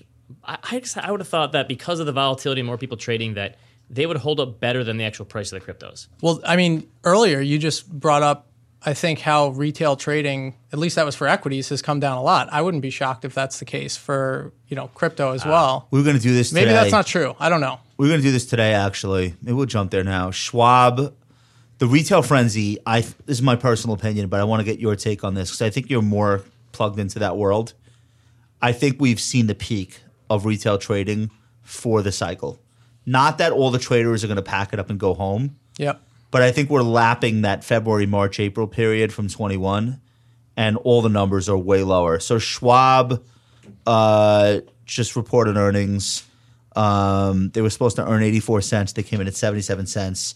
Customers placed 6.58 million daily average trades in the first quarter, which is a decline of 22% from the same quarter last year. That's a pretty big fall off um, now that we've lapped the meme stock uh, moment. Uh, net revenue was okay, 4.7 versus 4.8 billion, but that's because they make money from a lot of other things besides traders. Bloomberg is saying that 17% of U.S. equity trading volume came from retail investors by early March, which was down from a, pe- uh, a peak of 24% in the first quarter of 2021. You know what else is impacting this? So Robinhood has increased their margin rate like three times already. Margin rates are higher because interest rates are going up. Which means less shares traded. Yes. and probably less interest, quite frankly. If you can't turn five thousand dollars into fifteen thousand dollars as easily, then it's probably less interesting for you. Is is that really like impacting Robinhood traders though? Are they looking at the margin r- like rates? Yes. Like you think? Yes. Robinhood traders buy options on March. Believe me, Oh my they're God. Uh, anyway, I think um, March 21 is going to be like 1999 and 2000 was for my generation, for like the millennial Gen Z. Yeah. Unless there's an even crazier uh, meme moment at some point, which I suppose could happen. It's hard to imagine how Robinhood, Coinbase, Schwab, Fidelity can replicate the level of excitement for trading that we saw toward the tail end of the pandemic, uh, especially given how much the markets had gone up into that moment. Uh, what's your what's your take on that? No, I mean, look, I, that like I haven't been doing it as long as you guys, but like that was unlike anything I've literally ever seen. I mean, besides Every the- person you knew was talking about trading. yes, yes, all the time. yes. yeah. and like even smart people were like, "Eh, I'm just gonna buy GameStop because like this is fun." Like I, I don't can't remember that ever being being the case. Um, but I no, I mean, look, that that was the craziest period ever. It probably will be, um, and it it was crazy because it didn't just impact those names that people were getting squeezed on the short side. You started to see like cracks in the market then that are maybe now kind of sh- coming coming to light, but. But no, I think we're not going to get back to that level of activity um, that's why the comps are, you know, that you just mentioned are what they are. It's not because people aren't involved in the markets, because last year was insane. And the stocks that people that are now doing well, energy stocks and financials and not Yes, industrial. stuff. yes. There's no one wants to be. No young Dude, people do wants you- to own those. Do you remember all Exactly. those? that's a great point. Remember all those honestly. headlines about how like every hedge fund is now going to have a Reddit strategy, and they're going to hire somebody just to watch the boards and uh, Twitter about their tick. Do you think all those people have been fired yet that, that were hired to be the, the chief meme officer at a at a hedge fund? I don't know. I don't know if those people are still uh, employed. I think I think the quants that do that kind of stuff can do some pretty cool stuff, and they're probably doing that on Twitter and every other platform and Discord and you you name it. They're probably doing that scraping and getting you know two bips of alpha on a trade uh, j- just because they can. I just speaking of, I just read about this this guy that runs uh, Melvin Capital. Yeah. their re- the restructuring that they're going to do. Yeah, are you kidding me? So he's going to go from thirty percent carry to twenty percent and eliminate the high water mark. Steal. That's a steal. If you're if you're paying those fees again, you deserve to pay them at this He's point. down fifty percent in eight, in eighteen months. What's the point of the high water mark in the first place? Then if he's you're da- just he's gonna down, shut it he's No. down he's down in half from uh from first quarter He's twenty down a one. half. He came out. Fifty percent, my and God. so now he's going to shrink the fund. He's going to shrink the fund. It didn't shrink Sure, itself. It shrank itself, and he's going to shrink. He's going to go from like seven to five billion and lower the carry learned and anything, eliminate though- the high water mark. people are willing to give anyone second, third, fourth chances now. Like Belfort is selling these huge like forty thousand dollar crypto conferences Oh, or dude. something. Like That's in Gary's novel. He was talking uh, Lake Success. Uh, Gary Steingart. that was the He- hedge fund one. I read that. Yeah. The joke, one of the best jokes in the book, the last chapter, it's this hedge fund manager who literally blows his whole life up. Like, loses his wife, loses his fund, SEC investigation, like, ends up riding around the country on a dirty Greyhound bus trying to, like, figure out his life. The joke is he gets another comeback in the last chapter and he makes a ton of money and then loses more and then he gets another comeback and like people just keep giving him money because he has like a famous name so it's like, it's almost like you can't fall so far out of favor once you get to a certain level is like the, the joke of it Yeah, I mean, So- Mel, like Plotkin's super respected, or at least had been until GameStop is one of the best short sellers on the street, right? So, Yeah. you know, i think he and made you know money how- for a lot of people yeah. for a lot of years And you know how can the coast ga- on name of the that. game works. If you can get in and say you got your clients into, you know, someone who has a big name, Yes. you know, people like to see that. So I'm not shocked. I'm not shocked, although, you know, getting rid of the high watermark is, is name brands are super important in hedge funds and it almost doesn't matter like what the track record is at a certain point it's just like oh it's a name yeah, exactly. and that's hilarious to me. Okay, uh, good for him. Congratulations to uh, to Melvin Capital. Uh, it's a it's a it's a great situation. Uh, we're gonna do something quickly on crypto. You guys have a payments fund, but you're not really big in in the crypto arena, or you are So we didn't launch the payments fund. We have it filed out there. filed. We But- haven't launched it. is but crypto will be part of it, right? No, when we were actually looking at it, it was more, um, you know, Adyen, PayPal. Thank goodness we didn't launch it. It probably would have gotten crushed. Very out of favor. Uh, Very, sector. very uh, out of favor. yeah. So nothing in crypto. We're trying to do something in crypto, but as you know, the SEC won't won't allow you to do anything ETF related. I mean, all we've got is Bitcoin futures. Um, we've thought about doing Ethereum futures, but even that, like they won't even touch that right now. So that's Can I that's tell you the- something? You've been really forward thinking and grabbing these niches before anyone else. That seems like that's almost like trying to launch an S and P 500 fund at this point. it- Like you yeah. know it's No, going to be it is. done 10 times by people much bigger than you. No, I mean, if I'm being totally honest and transparent on the strategy there, if you're not first, if you can't somehow become first there, you don't bother. You don't. Or bother first launching. three even. I don't even think that. Look at the look at the volumes on the the Bitcoin futures ETFs. It's like 99 percent in the pro You shares. already line. know like Sun and Shine is going to beat you because this is like he wakes up every day. for the spot for the spot for the spot. Yeah, yeah, probably. oh, you're not going to construct it differently. It's, No, it's no, Bitcoin it's, is it's it's Bitcoin. Oh, not. Yeah, no, I don't know what we you- want to do you there. should We just wanna, use green energy bitcoins in in your fund. That's one of the funniest things I've ever heard. By the way, uh, here's my hot take: crypto is super boring. Bitcoin every day I wake up so excited to see is it going to be thirty nine thousand or forty one thousand. Those seem to be the only two prices that Bitcoin's allowed to be now. isn't and that it's- good? I don't know. It's boring as shit. I either want it to go to hundred thousand or zero, and I really have no patience for anything in between. But have I people- been spoiled? Yeah, it needs to have something like this happen. I think to What? remind people that it's just not going to be this easy all the time. Yeah, why isn't it making new billionaires every week? Isn't that what we grew accustomed to with this whole thing? Well, I don't know. You can't have it both ways, right? I feel like when it was s- insanely volatile, you know, over the past few years, people said, you know, you can't touch this asset. It's just, you know, so risky. You can't put it in a portfolio. It doesn't fit the mold. Not a store value. and now not- it's like not a medium of Right, exchange. Right, And too maybe now it's volatile. starting to tick some of the boxes that people were kind of memeing that it never had in the first place. Now, if Bitcoin is not minting new billionaires, air, air quotes, No minting use new case. billionaires, That's it. what is the point? No, it's fair. Nobody's getting rich right now. That's fair. Really bothering me. Uh, all Also, right. gold had some nice revenge over the last year. Gold's up like nine or ten percent. Bitcoin's down twenty something percent. Ben, you just don't understand the metaverse. uh, should Twitter be a private company?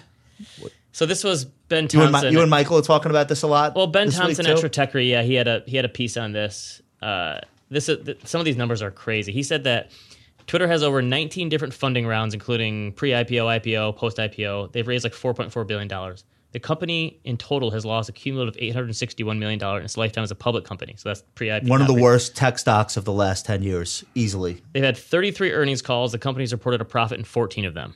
Right. his whole point was that you're just not going to get a long enough leash whoever the management is whether it's musk or someone else like it it has to be a private company to try some new things out and try some different models I don't know. What's your what's your Twitter take? Are you a big Twitter guy? Are you yeah. a user? Oh, yeah. You love it, right? I love it. Um, but I've also used it as an advertiser for our business, and course. it sucks. Yeah. It's not it, like that. that's they, what thompson's that's, point was it should not be an advertising business it should be You subscription bought and- like you Oh, bought, that makes sense. You bought Yeah. promoted That makes tweets. sense. yeah, and they don't do anything. Because We- you know who's seeing those tweets? Bots. yeah, exactly. Not Yeah, actual people on there. I totally believe it. Um, and in that sense, yeah, maybe they should be. Maybe they should be a private company and not have to deal with you know quarterly earnings. The problem is private company under whose sway, right? Elon, I mean, okay. i can't believe so he got he it sounds like he cobbled together the funding i can't believe he, it sounds like he's actually going to make a push for it. i thought this was just an ego thing he wasn't going to do it do you think everyone's saying I was right about this, and But- and uh, Michael was wrong. how about this do you Nick? think Nick was wrong too. There were last week. so many. Do you think he's reading Matt Levine going, he's not serious. He's not going to do this? And he goes, yes, I am. I'm going to do it. Yeah, no, I think he's being goaded into I doing think- it I by think we- everyone we saying he's egged not. him on, yes. I 100 percent agree. But part of uh, the news today was that 21 billion is his own equity that he's putting up. So like, it's not he's not like free riding somebody else investing in this. He's like willing to put up half the money himself. There's It's, like, also, not like- bullshit. There's not an easy path to make Twitter super profitable, though. It's not Uh, an easy company to fix. No, his point is it can't be fixed with public shareholders. And I actually think he's right. Because if they really wanted to fix it, fire all the board members who are a joke and none of them even tweet. Um, take board members from the most active users of the service. Like make put Gary Vee on the board immediately. But do you Put- remember? The, you remember the put Simpsons Mark Andreessen episode? on Josh, board. I think we get you back on Twitter, That never and we'll hit fucking seventy a But share. do you remember the Life- Simpsons life we'll is hit episode? seven. We'll hit seventy a share. where Homer's Homer's brother is a car manufacturer, and Homer makes a car, and it's the worst car in the Yeah, world. Danny DeVito's in that. Okay, so that's the one where if Twitter was up to like the users, like if Elon just said every poll is going to be what's happened next, it would make it worse because the users. Not a committee though. One user. yes, yeah. I agree. take take take 10 super prominent twitter users who have some basis of like financial or business acumen right get mark cuban get people that actually tweet and that have built and sold businesses in their lives put them in a room incentivize them with s- not just your twitter following but here's stock figure out a business model that's better than advertising. And if you have to get rid of half of the, whatever you're claiming are monthly average users, whatever the metric they use now is, we all know it's all fake anyway. Close those accounts down. Make the user experience amazing. Make it an amazing user experience. And I promise you, people will pay a subscription to keep using it. That's the business. You can't do that when you're a public company.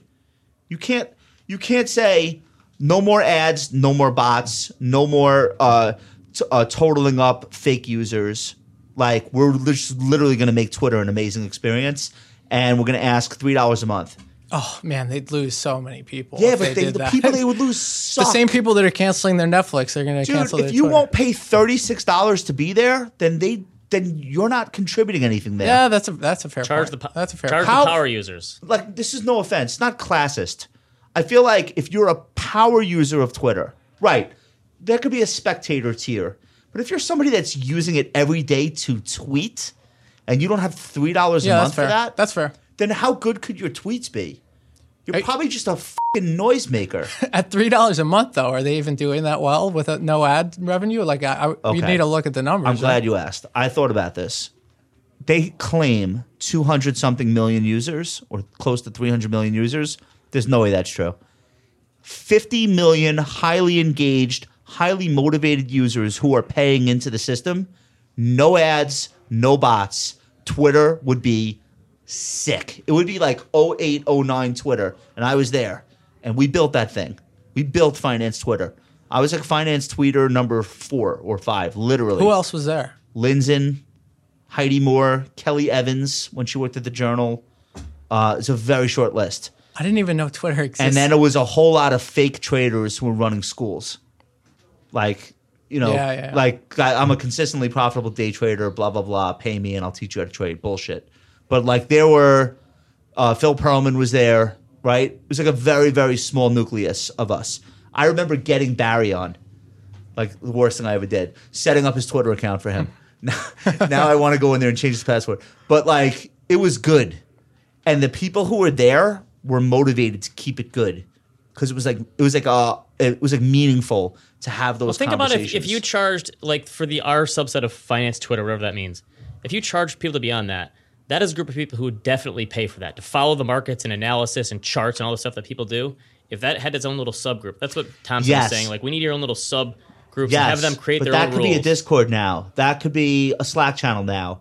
Twitter doesn't have a monopoly on the ability to build that. That's one. Two, the hardest thing in the world is to sell a subscription to your own Twitter because every day you wake up like I don't think I'm giving these people enough. Like, what if I'm not giving people enough to justify what they're paying me? And you feel guilty. no, the subscription would not be to you; it would be to Twitter. That's right. Twitter should allow you to create a community and then sell a subscription to that community. Right. Not not sell the subscription to follow you. Right. It's too much pressure on a creator. Yes. Shit, I haven't tweeted in two hours. People are paying me. The meter's running. That pressure needs to come off. It really should be about interests.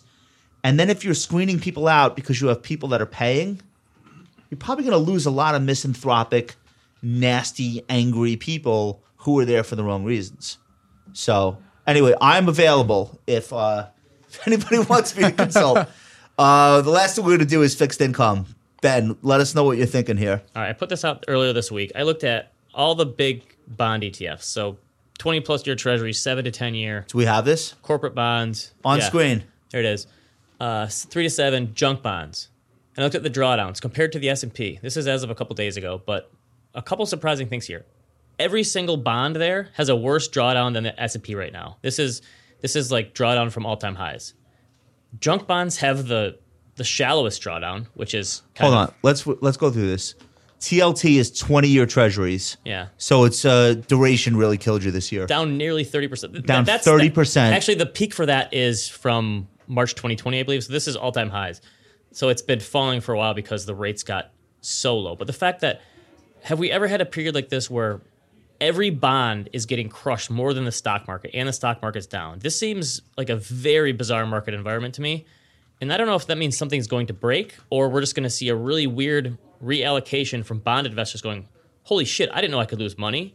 you build a 60 40 portfolio and the 40 part is more risky t- optically than the 60 part even though yields have come up and bonds should be more attractive than they were a couple years ago. But now people people don't look at that; they look at their losses and go, "Get me out of here! I don't want to be in this anymore." dude you can buy f- you could buy five year treasury uh, yielding two and three quarters percent right now it was basically yielding almost zero like not that long ago Exactly. that's a very big that's a very big difference uh, i think in in um, But d- do moves this quick? Because before, when when yields rose from like the 60s to the 80s, it was a slow stair step approach. This has all happened basically in a couple of months. So I'm just surprised we haven't seen some sort of I don't know credit hedge fund blow up yet, or some someone something go really Hmm. I wrong. thought that we would see massive damage and risk parity strategies, and I have not heard any of like people that are leveraging bonds.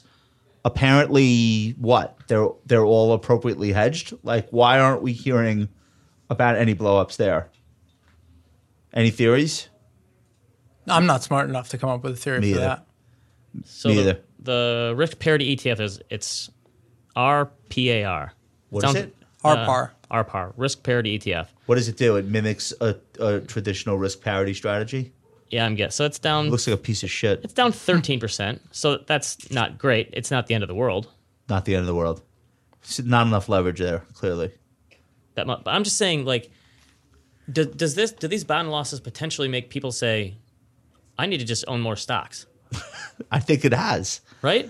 I think Is if that you- what's kept you the think it market has? afloat? Yeah, I, I was joking with Batnick about this a few weeks ago, but I honestly believe people that lost eight percent in Jan- or January and February in a Treasury fund bought Apple instead.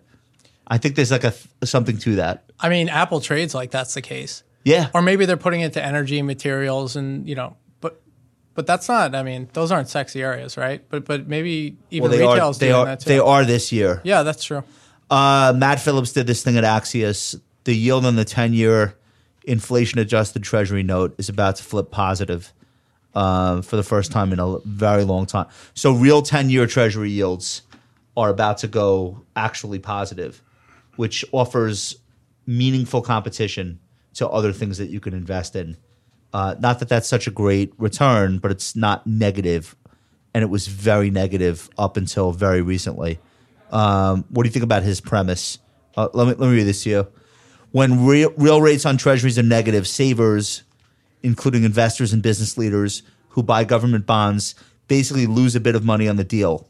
That makes saving unattractive compared to spending. So people tend to spend, and the economy tends to strengthen.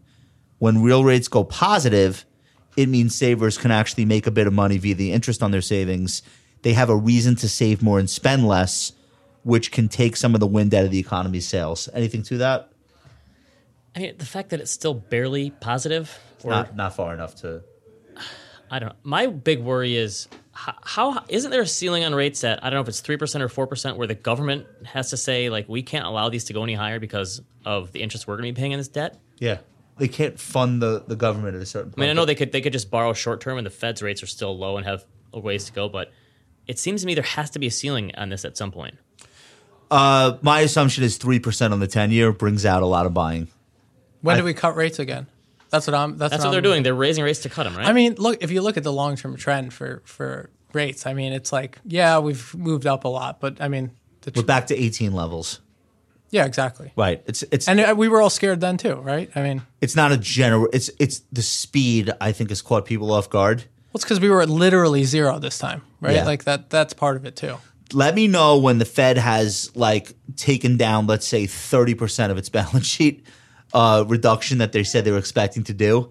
Let me know where. Let me let me know where things stand at that point. I think it'll be a very different situation. Is any of that stuff going to happen though? I mean, things get political at a certain point too, right? Like Mm. you may not get that far. Yeah, I don't know. Maybe people, uh, you know, maybe the Fed's not looking Here's at my- QQQ my hot take. though. I don't. The market has already done so much for the Fed. I don't think the Fed ever even gets to two percent. They don't need to. The market went there. That's what I'm saying. The market has done all the work for them. I think they can take their time, and if, if something does break or roll over, the Fed will be like, "All right, we're just gonna we just we changed our mind." Good thing we didn't. Yeah, good thing we didn't do all those rate hikes you guys predicted. that'd be that'd be a nice way to go. Gotcha. Uh, let's do favorites and then we'll get out of here. Did you have fun today, Will? Oh yeah, All right. This was great. So so there's no reason to be nervous, right? no, I think Okay. this this And- went well. And there was and there was no drink champs around. We we didn't force you to choose between any two things. No, that'll be next time. All right, that'll be next time. Uh, I'll go first. I'm reading a book that's very uncharacteristic of me. It's called The Code Breaker. You probably read this. Walter Isaacson. Did you read it yet? His books are long, right? It's pr- it's not as long as it looks. It's a big fat book though. Uh, He's a good author. he's really good. I haven't read a lot of his stuff, but this one caught my my eye because it's about something I'm trying to learn more about. Do you know anything about this? No. Okay. This is a good idea for you for your next thematic ETFs. Pay attention. This is the story of all of the gene editing companies that now exist.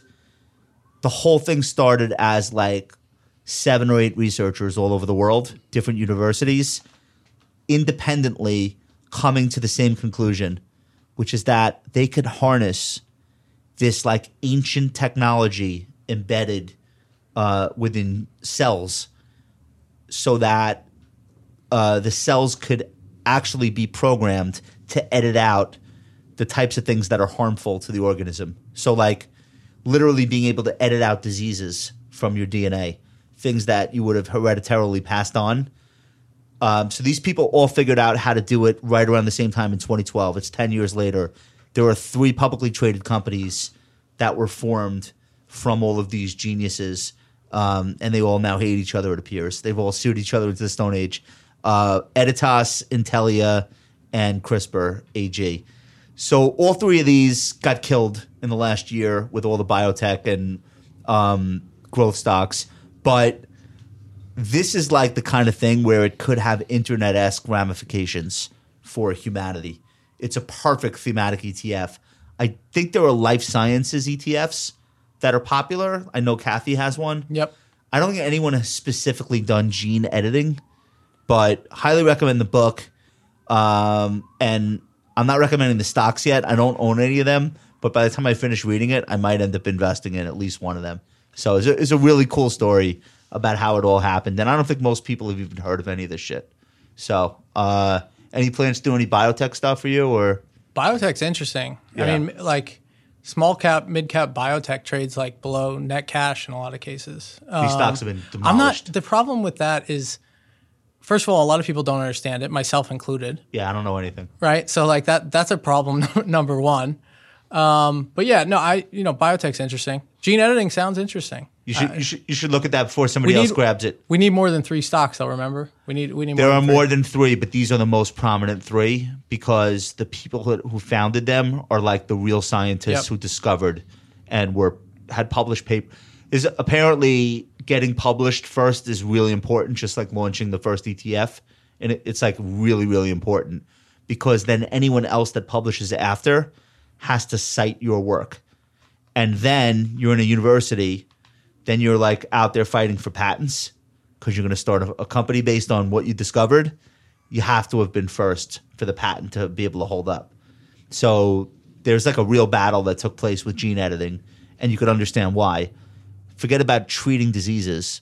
What if we can start engineering babies to not be born with the ability to get a disease? So Crazy and the stuff. Chinese claim to have done it. Chinese claim to there, there's a pair of twin girls who were born uh, genetically altered to withstand something. I forget what it was. Can we turn off the gene where your four year old throws up all over their bedspread at night, like happened to my daughter last night? I'm not sure about The that. metaverse fixes this. The metaverse would definitely. She wouldn't do that in the metaverse. She wouldn't dare. It was I literally had to throw away the blanket. That happened last night, Yeah, and then you had a flight this morning. yeah. I thanks thanks to my wife for holding out the fort. Love it. Uh, what what do you got for favorites? All right, I've been reading this, "The Tao of Bill Murray." It's a f- it's by Gavin Edwards. It's a couple years old, but someone mentioned it. It's just all stories of Bill Murray, Love and him. it's it's a lot of it is like pre cell phone camera. So it's like Bill Murray. There's talking to Harold Ramis was his old collaborator on Groundhog Day. So they they be wa- this is like back in SNL days, so way before people could tape you on the street. Guy walks up and's like, "Bill Murray, oh my gosh!" And Bill Murray grabs the guy, tackles him to the ground, and bites his nose and calls him an mf'er. No, And he gets up and, and he goes, No one's ever going to believe you that happened, and walks away. there was all these stories where, like, someone would be smoking at a bar. Bill Murray grabs a cigarette, takes a puff, gives it back to him. It's like, No one will ever believe you.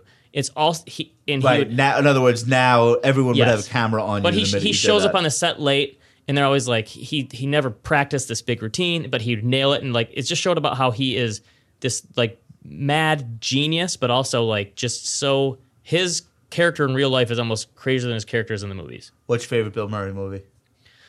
i mean it's got to be groundhog day right Groundhog Day. I mean, that's me like after 18, pre 18, it'd have to be Ghostbusters, I right? th- yeah. I- Caddyshack. so I don't like it. Okay. But I know he's great in it. He's great in everything. Uh, what he did, he did something recently. He was in a cameo. Oh, he was in the Zombieland movies. I do like Lost Right? in Translation too. Lost in Translation. Oh, that was was, good. great. That uh, was really good, actually. Yeah, that was his. That's that- my favorite. So they said for that movie. So the way you get a hold of Bill Murray is he has a one eight hundred number. So if you're like a director or a producer and like it doesn't matter how big your name is, you call a one eight hundred number, leave a message, and he might get back to you. Yeah. So Sofia Coppola wrote and directed Lost in Translation, and had Bill Murray sign on the day before they were about to start shooting. No one's heard from Bill Murray. So he said yes. He said yes. He sh- no one's heard of him. She's they they sh- they like filmed as much as they could with all the other actors, and they're like, we need him here today. And they're trying to call his people. No one's answering. We don't know where Bill is. Shows up on on set the day of. and It's like, oh, I'm here. It's one of the best performances like of any actor ever. I feel like because you could tell that's he's lived that life. Yes. Who Yes. was that? Scarlett Johansson. Yes, that was her like Yeah. big break too. She was pretty young. So did anyone ever figure out what he whispers to her at the end? Uh, I would have loved to hear that. No. That's like still a big mystery. There's and yeah, there are entire forums dedicated to that. Sophia Coppola has never said. Not that I'm aware of. like what he whispers to her at the end. You know the scene I'm talking about? No, I don't remember That's it how it that ends, well. yeah. Go rewatch it. It's a. I mean, yeah, I would say that's probably my favorite. I remember the thing he's ever whiskey, Centauri Times, right? done. Hilarious. yeah. That I remember. I don't know. for super relaxing times or whatever. Yeah, exactly. Yeah, yeah. What do you got? What do you got on S- on Sophia Coppola? Anything? Oh no, I mean Lost in Translation is my favorite Bill Murray. That's- Is what I was, saying. gonna. Yeah. I was gonna say. I would assume.